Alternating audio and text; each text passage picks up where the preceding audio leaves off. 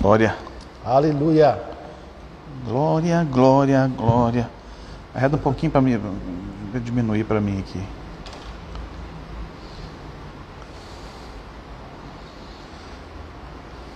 Certo, aí ótimo. Excelente. Maravilha. Muito bom. Gente, boa noite. Você que está chegando aí na nossa live do Rema. Hoje é terça-feira, dia 19 de maio. Estamos aí chegando ao final de mais uma matéria, matéria Doutrinas Básicas da Bíblia. Amém. E eu estou feliz de participar com vocês desses dias, porque eu creio que crescimento aconteceu, que avanço aconteceu na tua vida, entendimento Aleluia. chegou e o Senhor implementou muitas novidades aí por meio das Escrituras. Então, muito boa noite a você que está sempre conosco. Eu vou dar boa noite aqui ao pessoal. Boa noite, Pastor Bruno. Boa noite, Mais pastor uma vez, Anderson. muito obrigado por estar com a gente aí, pela disponibilidade, né? Um prazer estar com vocês aqui mais uma vez, né? Nessa última, penúltima live, né? Eu creio que vai ser um tempo bom aí para tirarmos algumas dúvidas. Muito bom, muito bom, muito bom, muito bom. Gente, muito boa noite a você que está conosco aí, sempre conosco, a Cris, Cris Luana, está sempre, obrigado, viu, Cris? É um sucesso. Nívia está sempre com a gente, Eliane também está sempre com a gente, Miliane, Cissa Brito é outra aqui. Cissa Brito, é- é- ela vai- daqui um dia ela vai fazer live junto com a gente aqui, vai estar aqui falando também, não é, Cissa? Boa noite, graça e paz a todos. Sim, Antônio, que bênção. É, eu acho que esse Antônio Menezes aqui é o Cacá, se eu não me engano, pastor da igreja lá em Santa Luzia. Muito bom, gente. A Daí está sempre conosco também. A Vilma, boa noite. Gleison, boa noite. O Érica está sempre também por aqui com a gente. Janete, a Valdete. Gente, que bênção, né? Estamos juntos aqui nessa live para falar sobre o último tema que o professor abordou. Eu espero que quando você estava ouvindo a, a, a aula, você não ficou com medo do juízo ou o que vai acontecer lá no final, né? Mas que você tenha alegrado seu coração por participar de um tempo tão glorioso em Deus, que é estarmos com Ele na eternidade, né? Ah, então, gente, eu recebi algumas perguntas que vocês enviaram por meio do Insta. Quero agradecer a participação de todos vocês, né? E eu quero, talvez vamos começar pelas perguntas, que aí a gente parte para a matéria Sim. da, do último Juízo dia, eterno. né? Que é juízo eterno. Se você tiver alguma dúvida sobre a questão do juízo eterno, eu tenho uma pergunta aqui que veio sobre o juízo eterno, eu vou deixá-la por último, que a gente já vai responder e a gente já faz uma abordagem sobre esse tema. Gente, eu- antes, de, antes de falar sobre isso, eu quero é, dizer para você que amanhã a nossa aula de consagração vai estar na- no canal do Rema no YouTube, Rema Belo Horizonte. Só que preste atenção no horário, vai ser às 19 horas, porque às 20 horas da manhã tem uma live pelo Ministério Internacional, então eu preciso terminar ela até às 8 horas. Então amanhã 19 horas. E se você quiser estar presente, a porta estará aberta para você estar conosco amanhã na aula de consagração. Vai ter um público presencial e nós vamos estar pela internet ao vivo. E vai estar comigo amanhã professor Júlio Machado, homem de Deus, poderoso na A palavra. E também a Ana Diniz, que já faz parte do Rema aí, ministrando canção, preparando a atmosfera gloriosa junto com a gente aí. Será uma grande festa amanhã. Então, amanhã, além da sua prova, você tem aula de consagração às 19 horas. Por favor, alguém coloque para mim aí, aula de consagração amanhã, 19 horas. Vai aí para mim, alguém escreva aí para ficar gravado essa informação. Vamos lá, gente. Ah, sobre juízo, fiquei imaginando como vai ser. É, é, dá para a gente criar um monte de situação na nossa mente mesmo, viu, Cris? Eita glória. Ô Antônio, que bênção, meu irmão. Seja muito bem-vindo, viu? Glória a Deus pela tua vida. Obrigado por estar conosco aí. Nós, nós somos parte de uma grande família e você faz parte dessa família. Ellen já chegou também. Muito bom, gente. O pessoal já está aí com a gente. A maioria das pessoas que participam conosco da aula, ah, das nossas lives, já estão presentes. Vai soltando o coraçãozinho para a gente ampliar esse nosso público aí e será a grande bênção para você. Sim, vamos lá. Ah, Tem que fazer inscrição para de consagração? Não, amanhã não precisa fazer inscrição. É, a gente tem um público que é que está mais perto, que está trazendo, que está voltando, então amanhã não vai ter, pode vir, está tranquilo. Nós temos um ambiente para 1.200 pessoas, então tem um distanciamento, é obrigatório a utilização da máscara, por favor. E as meninas vão estar com álcool gel aqui na entrada e na saída também. Tudo certo. Amanhã, 19 horas, aula de consagração. Não precisa fazer inscrição. Está aberto ao público que quiser comparecer ao vivo. Se você quiser ficar na tua casa, assistir pela internet, também vai chegar a unção, mas a unção aqui é mais gostosa. Amém.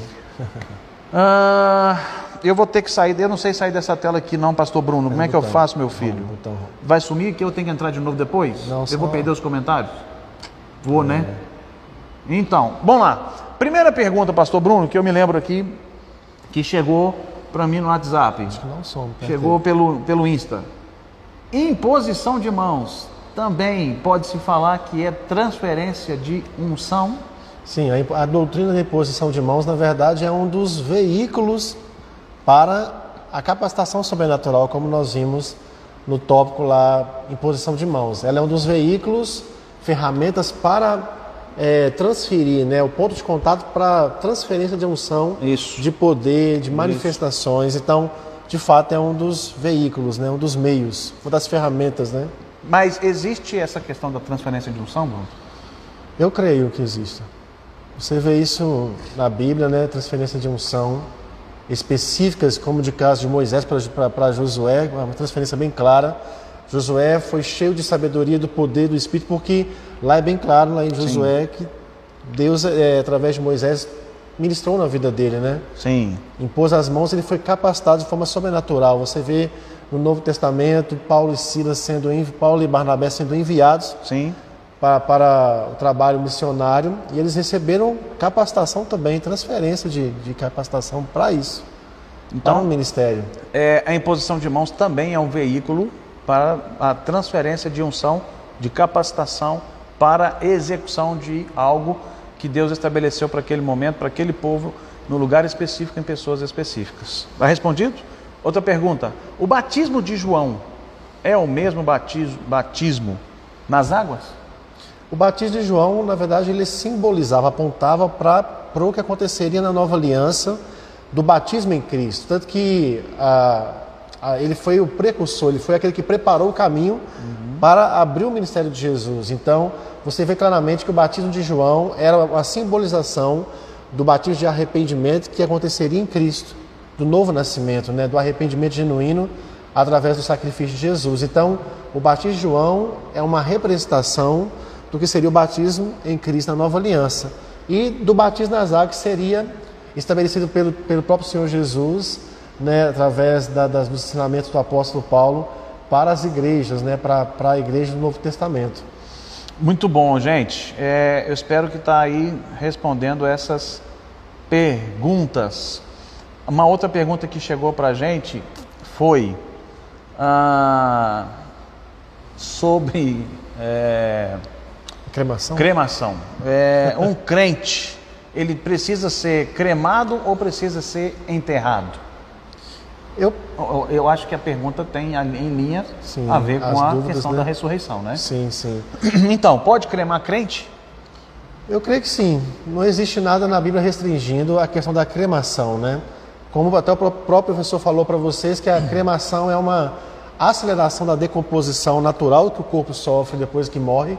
O corpo físico, é claro que os ossos permanecem é, até mesmo durante muito tempo, mas a Bíblia diz em Apocalipse que no dia da, da ressurreição, da prestação de contas, o mar deu os mortos que nele haviam, né? Vários lugares aconteceu que teve que os corpos voltarem e Deus é poderoso para fazer voltar, mesmo cremado, mesmo né, sepultado. E a gente tem também a questão dos, dos, das, da- dos cristãos que morreram queimados, vivos ao longo de toda a história da igreja, né? Como vai, vai acontecer com esses cristãos? Deus é poderoso para fazer né, voltar os corpos, independente da forma que ele foi cremado, sepultado, da forma que ele se decompôs, né? É a verdade. ah, vamos pensar aqui, gente. Nós somos criados à imagem e semelhança de Deus, ok? Se eu sou criado à imagem e semelhança de Deus, logo eu sou um espírito, porque Deus é um espírito.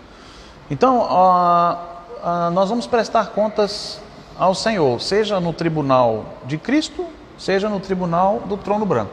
Sim. Aqueles que nasceram de novo, aqueles que servem a Cristo, vão ser arrebatados, vão estar diante do trono do tribunal de Cristo. Aqueles que morreram sem Cristo vão ser ressuscitados no último dia para o tribunal do trono branco. Mas entenda, é o ser espiritual que vem. Ele precisa de um corpo para se apresentar, claro, mas do Éden, Deus não formou o homem do pó da terra? sim. Não tinha nada, mas o corpo surgiu. Então qual o problema? Quem foi cremado e do mesmo sopro, da mesma forma, Deus trazer o corpo. Não tem problema nenhum, a gente tem que tirar alguns tabus aí, talvez, que, que carregamos ao longo da caminhada. Não, crente.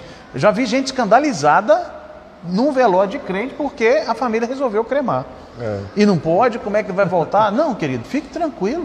O corpo, Deus vai trazer o corpo de qualquer forma e vai acontecer tudo conforme Deus planejou, ok? Gênesis diz que Deus fez a, a mulher de uma costela. Isso. Apenas de uma costela, né? De uma, de um...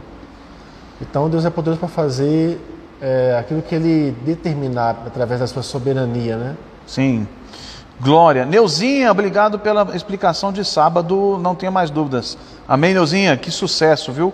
Cris, vou te explicar sobre o trono branco daqui a pouquinho.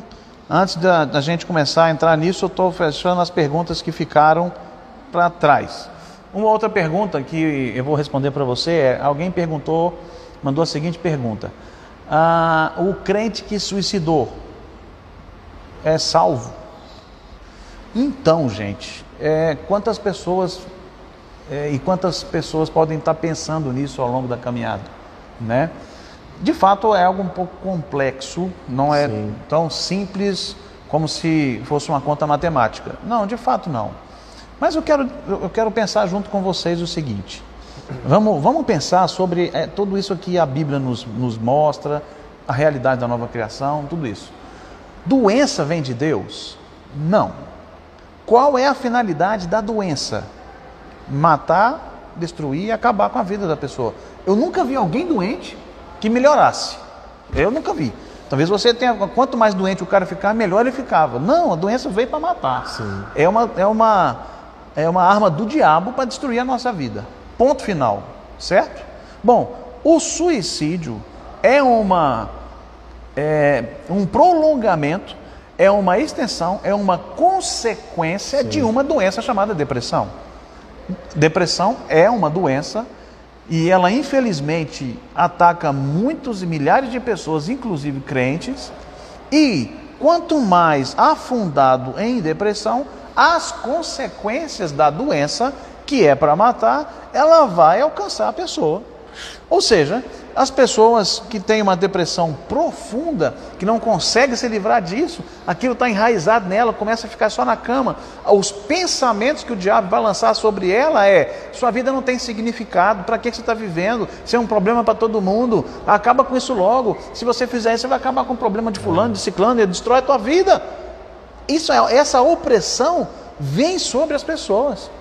Então, se essa opressão vem, a doença está instalada e ela não tem força pela palavra para se livrar disso, qual é a consequência de uma doença como a depressão? O suicídio. Ponto. Então, respondendo à pergunta, eu não creio que, mesmo que o crente se suicide, ele perde a salvação. Porque naquele momento ele está numa opressão do diabo sobre a vida dele e ele não tem consciência exata do que ele está fazendo naquele ato. Por isso é uma consequência de uma doença. Isso é uma consequência de uma doença. Infelizmente, quantas pessoas são crentes morrem de câncer? Quantas pessoas são crentes morrem de qualquer outra enfermidade que é uma consequência natural da doença? E nem por isso você perdeu a salvação. Ninguém perde a salvação. A pessoa que morreu salva, mesmo com câncer, mas morreu por causa da consequência da doença, não perde a salvação.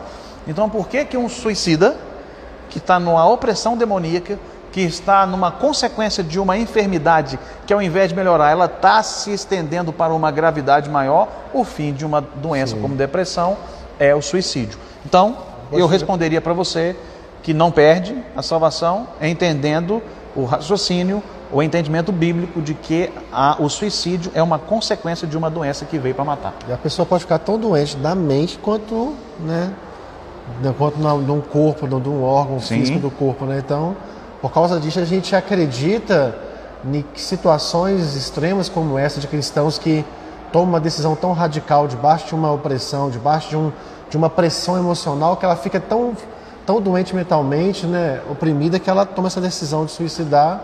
E a gente crê por, esse, por essas coisas que o pastor Anderson falou que é provável que a pessoa não perca a sua salvação. Sim. Então, eu espero que tenha sido respondida a questão do suicídio. Tem pessoas falando assim, ah, tem casos e casos. Sim, claro, óbvio.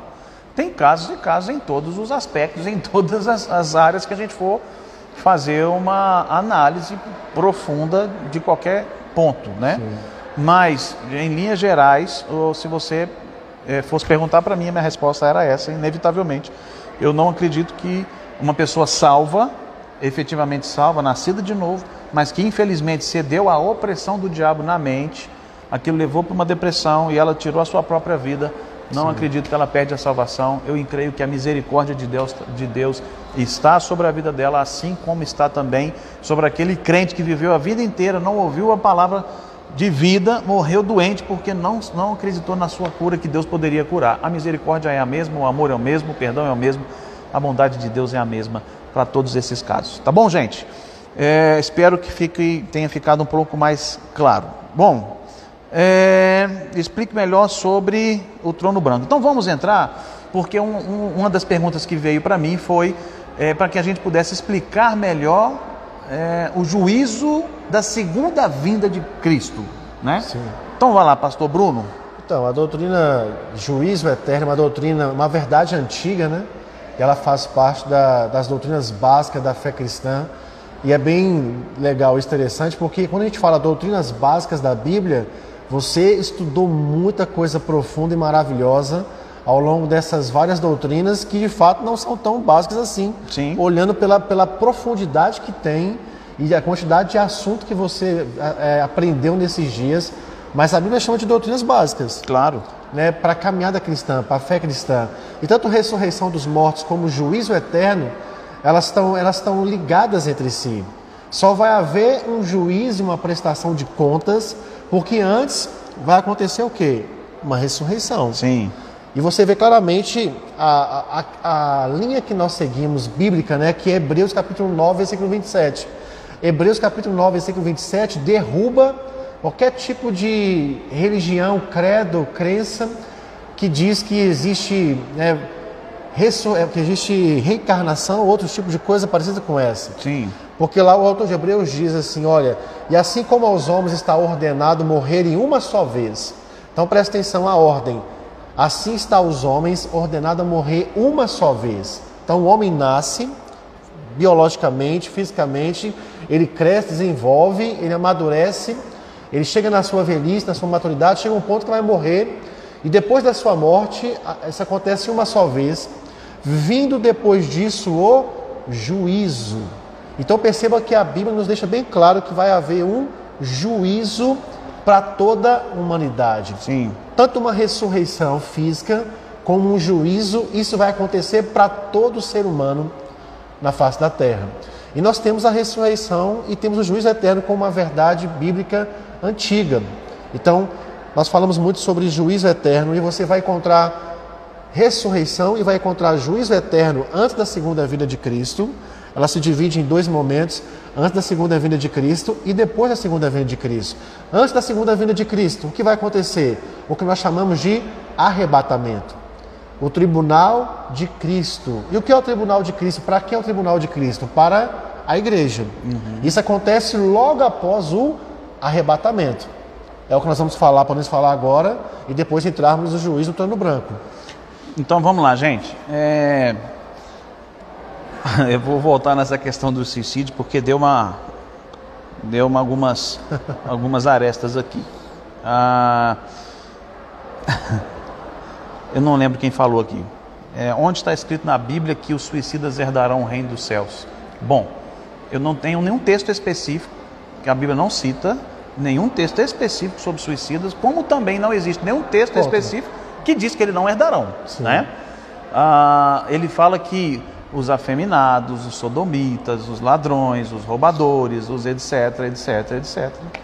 eles não herdarão o reino do céu. Eu acho que eu nunca li que ali está incluso os suicidas. Eu estou dizendo crentes, irmãos.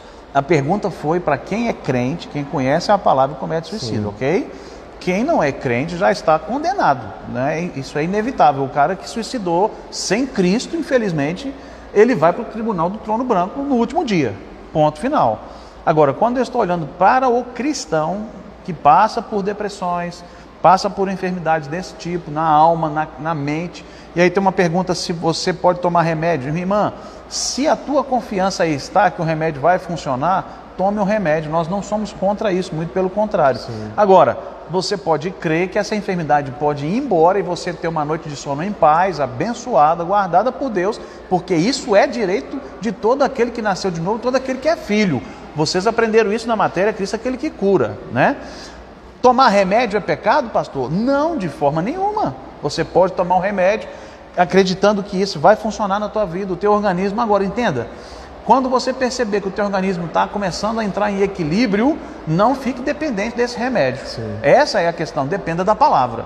Alimente-se da palavra. Da mesma forma que é o médico também não é pecado, né? Sim. Então a gente precisa ter essa, não entrar em extremos, né?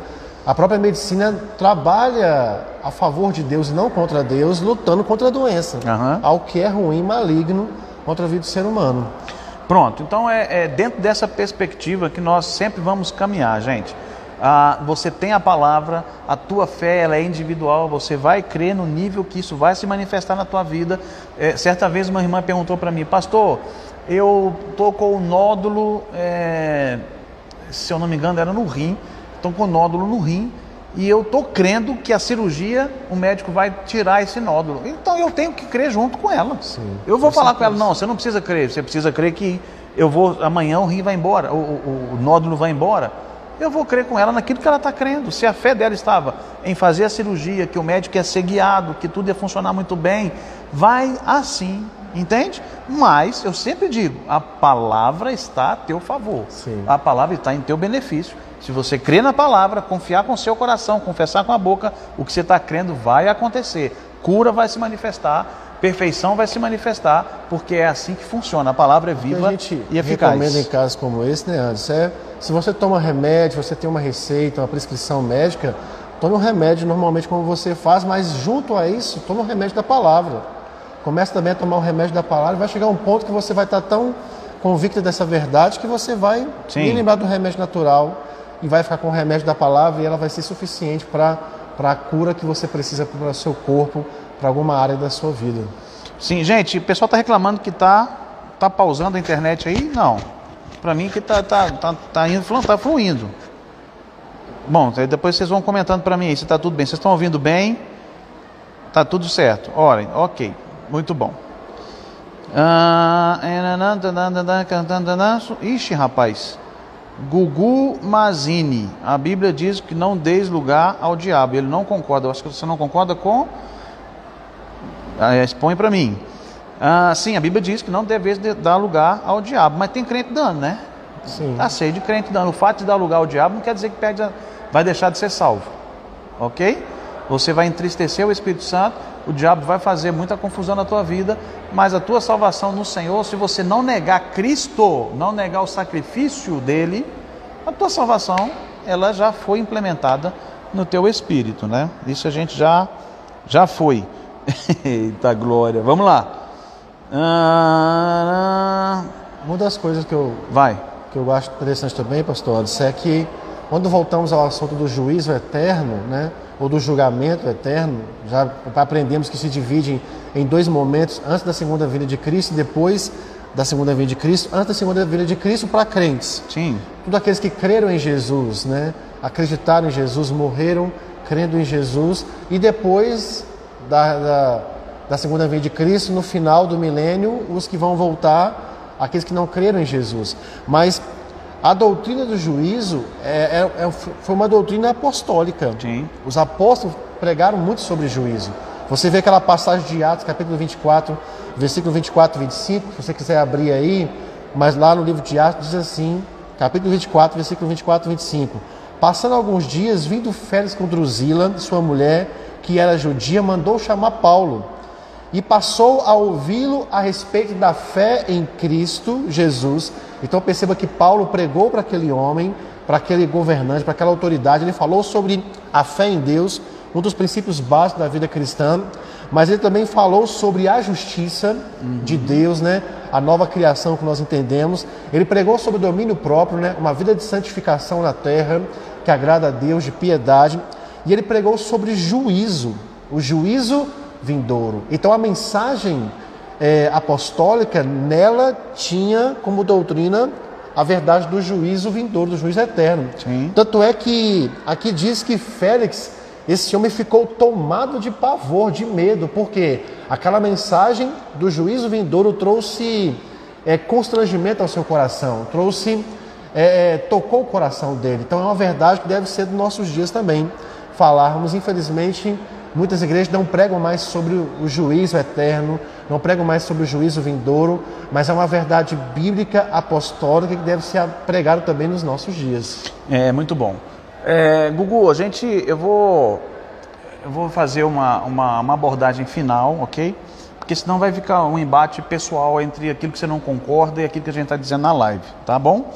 Ah, e, e, óbvio, todo mundo é livre para poder concordar ou não discordar. A questão aqui a gente não está, é, eu vou usar a expressão empurrando, né, é, goela abaixo, um ensino. Não, a gente tem a base bíblica, nós cremos assim e assim a gente ensina. Bom, você falou que doença na enfermidade na mente. Sim, se você for hoje pesquisar, a maioria das doenças no corpo físico, elas são chamadas pela medicina de doenças psicossomáticas. Sim. O que são doenças psicossomáticas? São doenças que abrem, começam na mente, são pensamentos ruins, pensamentos negativos que desequilibram todos os mediadores químicos do seu corpo, abrindo espaço para que o seu sistema imunológico fique deficitário e aí tem doenças que aproveitam em todos os órgãos humanos, ok? Então, essas doenças psicossomáticas, que hoje são mais de 80% das doenças, se você for pesquisar isso na medicina, você vai ver isso, elas começam na mente. Então, se eu bloqueio a minha mente contra essas informações negativas, essas informações erradas, eu tenho grande chance de andar todos os dias em saúde divina. Ponto. Bom, uma depressão, ela começa com uma opressão na sua mente. Não tenha dúvida, depressão começa com pensamentos. É, pensamentos maus, pensamentos errados, pensamentos de, de inferioridade. Onde estão os pensamentos? Na mente do ser humano, que é por isso, Paulo escreve Romanos capítulo 12. Ele diz: aí vocês precisam renovar a sua mente para você experimentar a boa, perfeita e agradável vontade de Deus.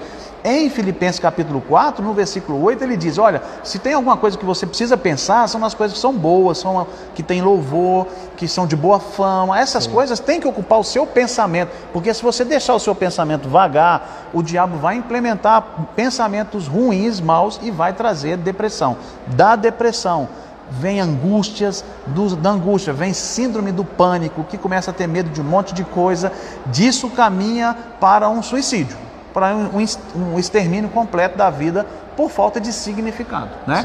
Então, nós cremos que aquele crente que está enfermo de depressão, que é uma doença que vem, ela é psicossomática, ela começa na mente, começa nos pensamentos, e aí atrai essa pessoa, vai levando essa pessoa mais profundo, ela pode vir a cometer suicídio e nós cremos que essa pessoa, infelizmente, ela cedeu espaço para o diabo sim. Infelizmente, o que acontece, não só na depressão, mas tem crente dando lugar ao diabo na área sexual, tem crente dando lugar ao diabo na área financeira, tem várias áreas que você pode abrir a porta para o diabo entrar e ele fazer a ruaça, ele fazer a confusão Sim. nele, porque você abriu a porta. Agora, dizer que por isso, por esses erros você perde a salvação, deixa de estar com o Senhor nos céus, aí não tem base bíblica que suporta essa afirmação. Então nós cremos que o, a palavra nos sustenta, a palavra está a nosso favor e o Senhor é bondoso, é benigno, Ele é poderoso para nos purificar e nos perdoar e nos amar o tempo todo.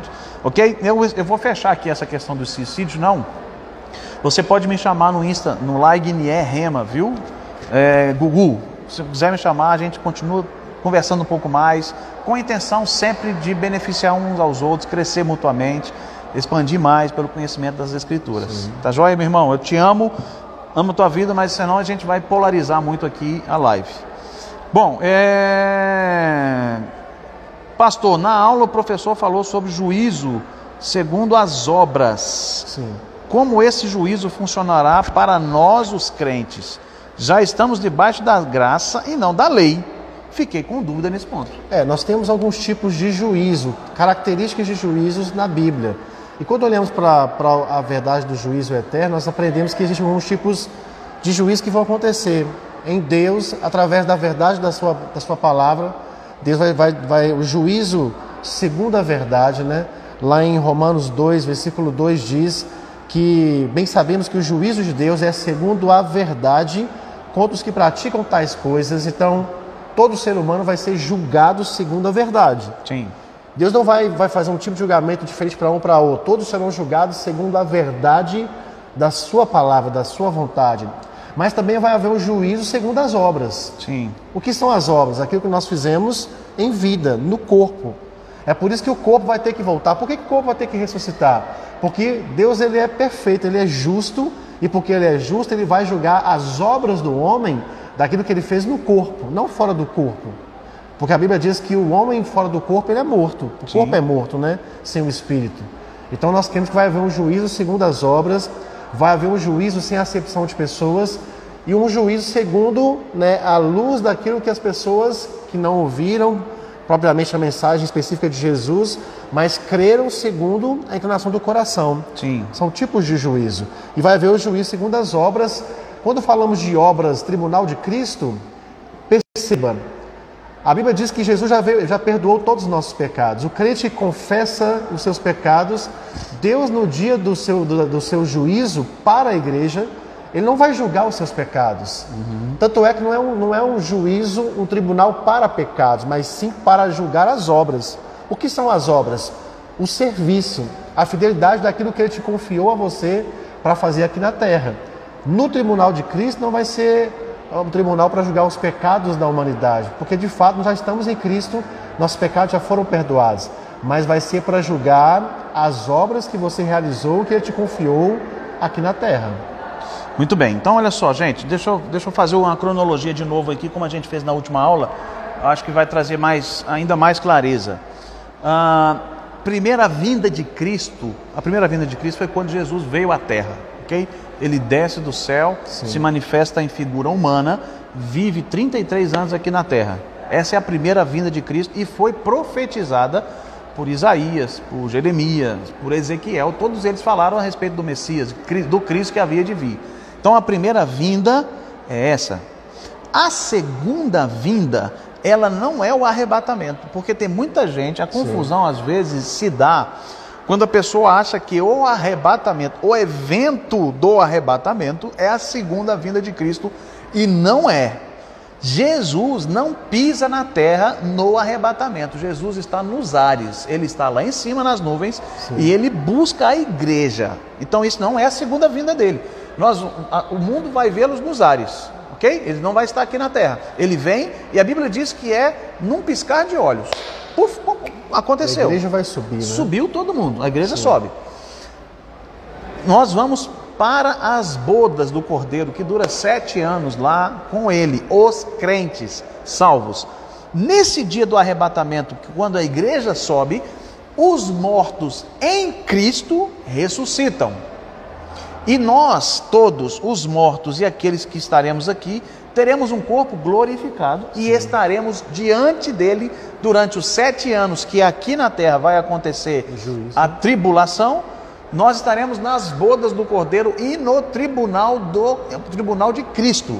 O tribunal de Cristo é para esses crentes que vieram do arrebatamento. No tribunal de Cristo, o que é que vai ser? Jesus vai estar lá e ele vai dizer: Anderson, eu te chamei para ser pastor, te criei para ser pastor, e aí você foi pastor em tal ano, você fez isso, você fez isso, você fez isso. Tudo, as obras que eu fiz depois de eu nascer de novo, para servir a Ele, isso vai me garantir um galardão lá na eternidade. Não sei como será isso, não sei qual será esse gala- galardão. Eu sei que aquilo que eu fiz aqui, com o meu chamado, com a minha vida, vai gerar no tribunal de Cristo uma recompensa que eu vou herdar na eternidade. E esse é o tribunal de Cristo. Passados sete anos, nós voltamos com Cristo para a terra e vamos reinar com Ele. Essa é a segunda vinda. Nós vamos reinar com Cristo, com Ele, durante mil anos, que é chamado milênio. No final desse período de tempo, os mortos, nesse período de tempo, que não aceitaram Jesus, nos mil anos, e em todo o tempo da, da, da terra, vão ressuscitar no final dos mil anos para o tribunal do trono branco, que também não é para oferecer salvação.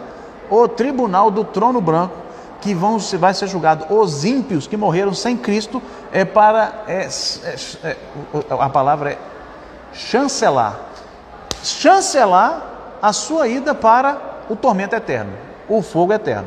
E aí vai acontecer esse tribunal, mas esse tribunal do trono branco não tem nada a ver com crente, é para o ímpio e lá também não vai Deus, Jesus não vai estar diante dele, vai dizer e aí você fez, o que, você, o que você acha? Você continua acreditando em mim? Você pensou direitinho durante esses mil anos? Não. Lá Jesus vai falar: bom, você teve oportunidade, você ouviu falar sobre o meu sacrifício e mesmo assim você não, não, não creu, então o fogo eterno está destinado a você. Ponto final. É isso, não é, Bruno? Então, exatamente isso. E tem essa ordem de juízos né, na Bíblia, né?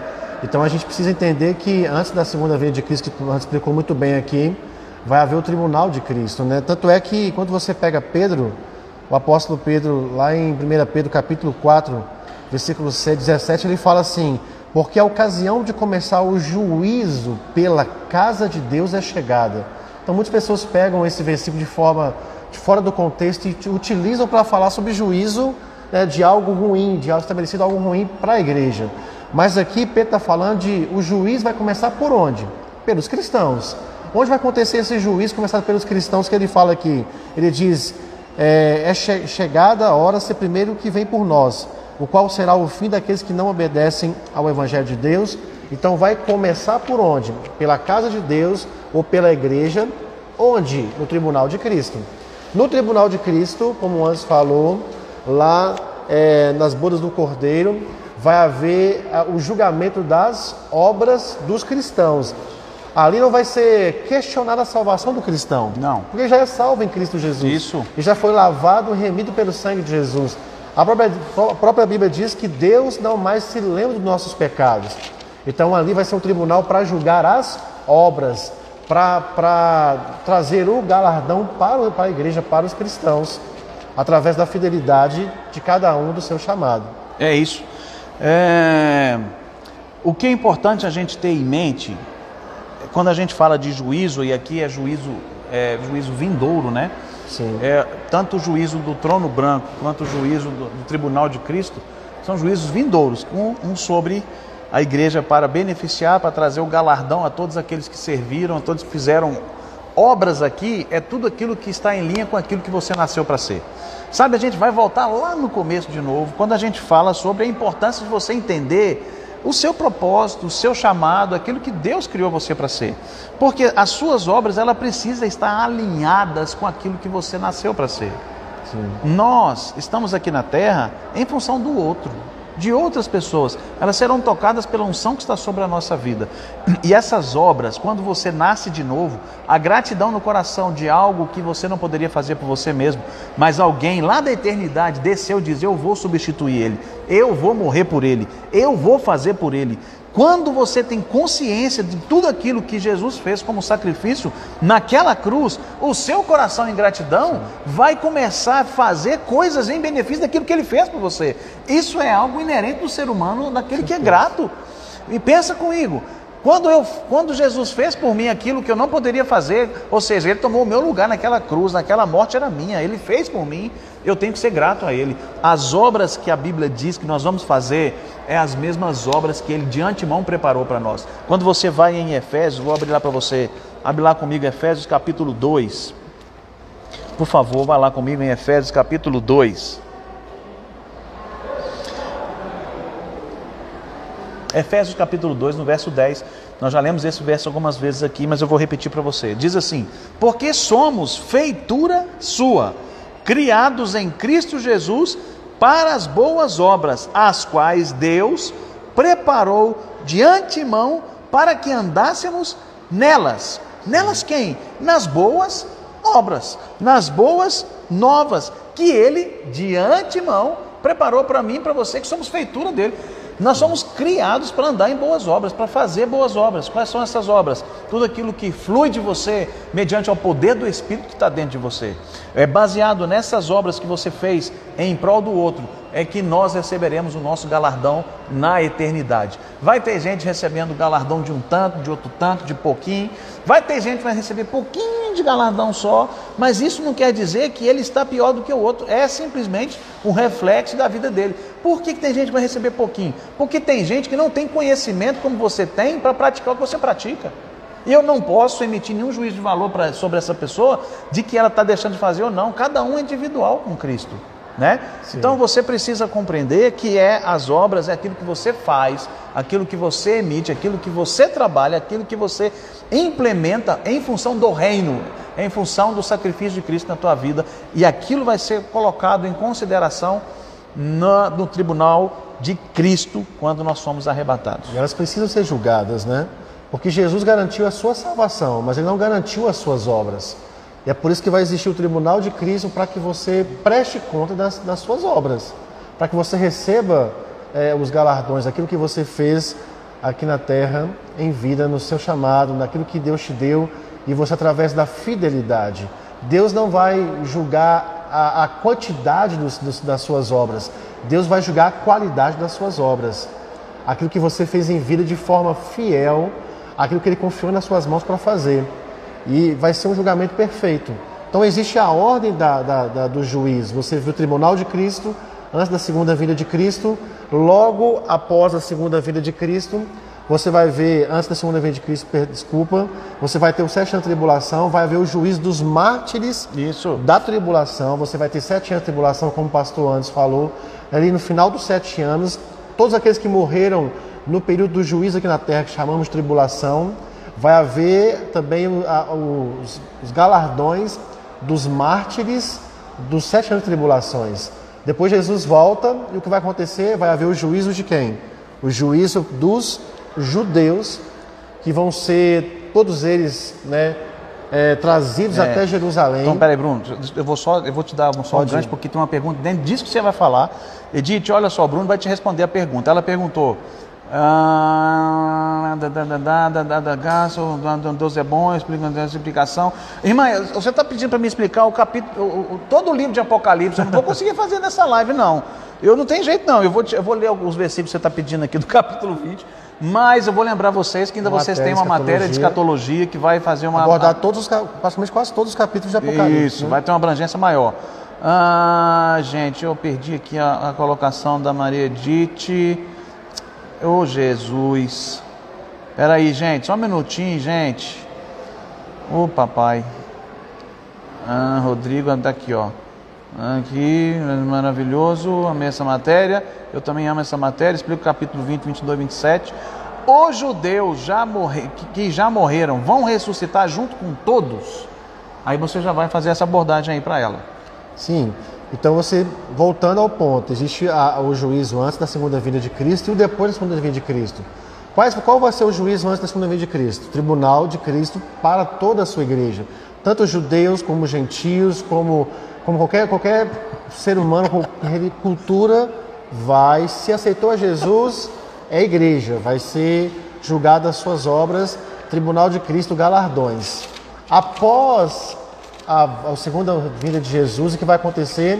Jesus vem, pisa na terra, peleja por Israel, né, vence o anticristo do seu exército, e o que vai acontecer? Ele vai julgar todo o povo de Israel. Você encontra isso lá em Mateus capítulo 24, versículo 29, que diz: Logo em seguida a tribulação daqueles dias, o sol se escurecerá, a lua não dará sua claridade, as estrelas cairão do firmamento e os poderes do céu serão abalados. Então aparecerá no céu o sinal do Filho do Homem.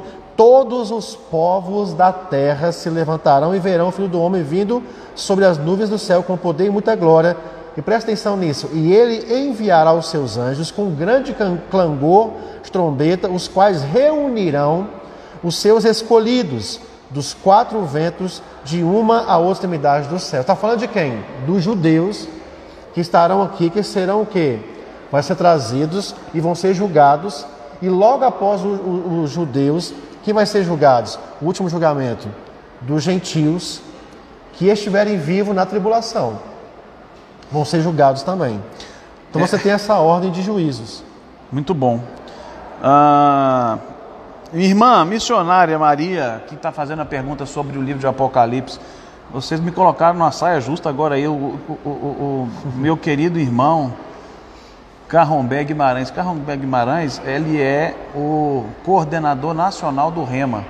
Ele está com a gente aí nessa live. Carrombé, obrigado por estar com a gente aí, acompanhando aí. E obrigado, viu, pelo, pelo incentivo. Eu fico muito feliz de ouvir isso do meu diretor nacional. E agora eu vou ter que, vou ter que explicar Mateus 24 também, Mateus, Daniel capítulo 11, o capítulo 10. E aí, e aí, vamos. Mas, gente, olha só. Uh, sobre o capítulo 20 de, de Apocalipse, presta atenção nisso aqui. Quando houver o arrebatamento da igreja, o arrebatamento da igreja acontece. Durante sete anos vai haver o período de tribulação. Nesse período de tribulação, você já viu no capítulo 11 de Apocalipse e nas outras lives que vão haver duas testemunhas. E também o povo vai estar pregando Cristo. Nesse período de sete anos aqui na terra, vão existir muitos que vão aceitar Jesus, que vão estar não negando Cristo, não aceitando o número da besta, não entrando no sistema implementado pelo anticristo. Esses e muitos desses cristãos que vão vir do arrebatamento, eles serão julgados também quando eles ressuscitarem para reinar com Cristo os mil anos, né? Ou seja, no arrebatamento a igreja veio, durante os sete anos vai haver gente se, se convertendo, entregando ao Senhor, compreendendo que de fato ele era o Cristo, diante da pregação das duas testemunhas, diante das evidências de tantos fatos que vão acontecer, eles vão se entregar ao Senhor, vão ser salvos, ok? Eles podem até ser decapitados por causa da confissão de Jesus. Naquele tempo, muitas pessoas serão, nesse tempo, né? muitas pessoas serão perseguidas e mortas por confessar Jesus por causa do Evangelho. Então o que está dizendo aqui é: quando fechar os sete anos da tribulação, esses que vieram da tribulação receberam Jesus, morreram salvos, eles serão ressuscitados e serão julgados aqui nesse período. Olha só, vi o trono, se assentaram sobre Sim. ele os que receberam autoridade para julgar, vi as almas dos decapitados por causa do testemunho de Jesus e pela palavra de Deus, e os que não adoraram a besta nem a sua imagem e que não receberam a marca de sua testa, nem suas mãos, tornaram a viver e reinarão com Cristo com os mil anos, junto com a gente já tinha subido. Sim. Olha que coisa poderosa, gente. Aí. Eles entrarão no milênio, né? É o que ele fala aí. Eles entrarão no milênio, exatamente. Vai reinar com Cristo, junto com a igreja, já está glorificada com Cristo. Se você lê um pouco os versículos antes, quando começa o milênio, Satanás e todos aqueles que estão com ele, eles são presos. Eles não mais têm influência na terra. Okay? Durante mil anos, né? Durante mil anos nesse milênio. Então, esse pessoal que está no começo do capítulo 20 é o pessoal que vem da tribulação, que aceitou Jesus durante a tribulação, que vai acontecer salvação, conversões. Essas pessoas vão morrer perseguidas por causa do Evangelho, eles ressuscitarão e voltarão com a gente para reinar. Mas antes deles voltarem, eles serão julgados conforme a nossa, Sim. conforme o nosso julgamento também que subimos como igreja. Tá certo? acredito que eu tenha respondido a sua o pergunta. O versículo 5, continuando a leitura que você terminou no 4, o versículo está falando exatamente do tribunal, está falando do julgamento do trono branco. Quando ele diz o restante dos mortos, que restante dos mortos? Todos aqueles que não creram em Jesus. Antes da sua primeira vinda e a segunda vinda. O que vai acontecer com eles?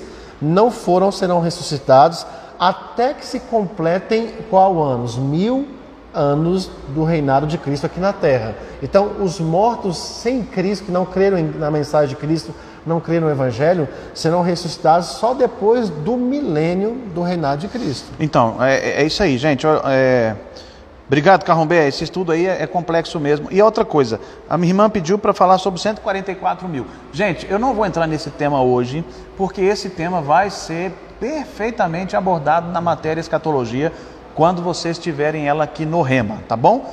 Então, olha só, se você está nos ouvindo e de repente falar assim, ah, mas eu não estou no Rema, é, é, um bom motivo para você estar. Tá. As matrículas estão abertas ainda Sim. e você ainda pode entrar esse ano e ser abençoada, ricamente abençoada pelos ensinos dessas escrituras, da palavra de Deus, que vai edificar a tua vida, vai edificar você e toda a sua família. Gente, vocês estão, vocês não estão brincadeira não. É falando assim, só estender a live até do pastor Marcelo. Ô Antônio, você é meu amigo e meu irmão. Te amo, cara. Você é sucesso. É, a gente gostaria de ficar o tempo que vocês precisassem de fato, mas a gente tem um tempo estabelecido de uma hora que a gente pode ficar aqui no Insta e tirar essas dúvidas e agregar na sua aula de juízo. Então, de doutrinas básicas.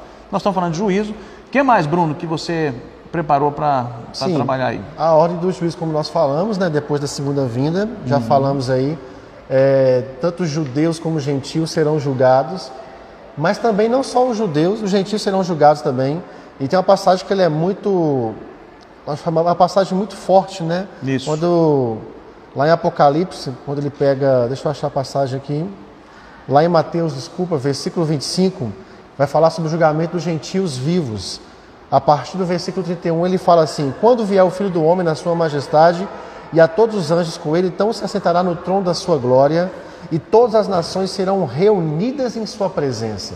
Está falando depois do final do sétimo tribulação, quando Jesus vai julgar agora os judeus e depois julgar os gentios. E ele fala: é, Ele separará uns dos outros, como o pastor separa dos cabritos as ovelhas, e porá as ovelhas à sua direita e, e os cabritos à sua esquerda. Então dirá o rei os que estiverem à sua direita: direita Vinde benditos de meu Pai, entrai na posse do reino que vos está preparado, preparado desde a fundação do mundo. Porque tive fome e me deste de comer Tive sede e me deste de beber. Era forasteiro e me hospedaste. Estava nu e me vestiste. Enfermo e visitaste. Preso e foste ver-me. Então perguntarão justo, ao justo: Senhor, quando foi que te vimos com fome e demos de comer, ou com sede demos de beber? Quando te vimos forasteiro, te hospedamos, ou nu e te vestimos? E quando te vimos enfermo, preso, ou foste visitar? O rei respondendo dirá: Em verdade vos afirmo que sempre que o fizeste a um dos meus pequeninos irmãos, a mim me fizeste. Então também dirá o rei aos que estiverem à sua esquerda: Apartai-vos de mim, malditos, para o fogo eterno, preparado para o diabo e aos seus anjos. Porque tive fome e não me deste comer, tive sede e não me deste beber, sendo forasteiro não me hospedastes, estava nu, não me vestistes, achando-me enfermo, preso, não foste me ver-me. E eles perguntarão: Senhor, quando foi que te vimos com fome, com sede, forasteiro, nu, enfermo preso, e não te assistimos? Então lhe responderá: Em verdade vos digo que sempre o que deixaste fazer a um desses pequeninos, a mim deixaste fazer. E irão este para o castigo eterno, porém os justos para a vida eterna. Então você vê claramente aqui a diferença do, da, do julgamento para do juízo para os não salvos, né? para aqueles que serão salvos. Isso aí. Ah, eu só quero ler o texto de, de, Apocalipse capítulo 20, que fala do trono branco. Sim. Você, você leu ele? 20, 10, né? Isso. Você leu o texto? É, aqui está falando do Satanás. Acho que eu li ele, nós lemos ele há pouco. Eu né? só quero ler sobre o trono branco aqui. É, vi um grande trono branco, Apocalipse capítulo 20, verso 11. Vi um grande trono branco e aquele que estava sentado nele, diante do qual fugiram a terra e o céu, e não se encontrou lugar para eles. Vi os mortos, grandes, pequenos, de pé diante de Deus, e os livros foram abertos, e outro livro foi aberto, o qual é o livro da vida. E foram julgados os mortos pelas coisas que estavam escritas nos livros, segundo as suas obras. O mar entregou os mortos que havia nele a morte e o Hades entregaram os mortos que havia neles. Foram julgados cada um segundo as suas obras. A morte e o Hades foram lançadas no lago de fogo. Esta é a segunda morte. Aquele que não se achou inscrito no livro da vida foi lançado no lago de fogo. Portanto, aqui é o final. Aqui já não resta mais salvação para aqueles que a morte devolveu, que o mar devolveu, eles foram julgados no tribunal do trono branco, onde não há mais possibilidade de salvação. Os nomes deles não estavam escritos no livro da vida, portanto, não tem mais possibilidade. Então, aqui fecha com esse milênio, fecha Sim. no milênio. Depois do milênio, é, depois do, antes um pouco do julgamento acontece a guerra do Armagedon, Sim. que você vai ouvir isso também na matéria de escatologia. vai haver milhares de pessoas vão se juntar no, no vale do Armagedon e ali vai ter uma batalha onde Deus vai definitivamente enviar Satanás, os anjos, a morte, o inferno e todos aqueles Sim. que não estão escritos no livro da vida no lago de vai haver também o juízo para o próprio diabo e seus anjos, né? Isso. Como lá no versículo 10, se você voltar ao versículo 10 aí de Apocalipse 20, fala: "O diabo, o sedutor deles, foi lançado para dentro do lago de fogo e enxofre, Isso. onde já se encontra não só a besta, como também o falso profeta, e serão atormentados de dia e de noite pelos séculos dos séculos." Então você vê aí essa ordem de juízos que a Bíblia nos ensina através dessa doutrina básica da vida cristã. Ótimo, gente. A Neuzinha, quantos anos tem a sua filha? A Neuzinha colocou aqui: a minha filha está assistindo comigo e ela disse que se os suicidas são salvos, então as coisas serão muito fáceis. Não consegui explicar para ela.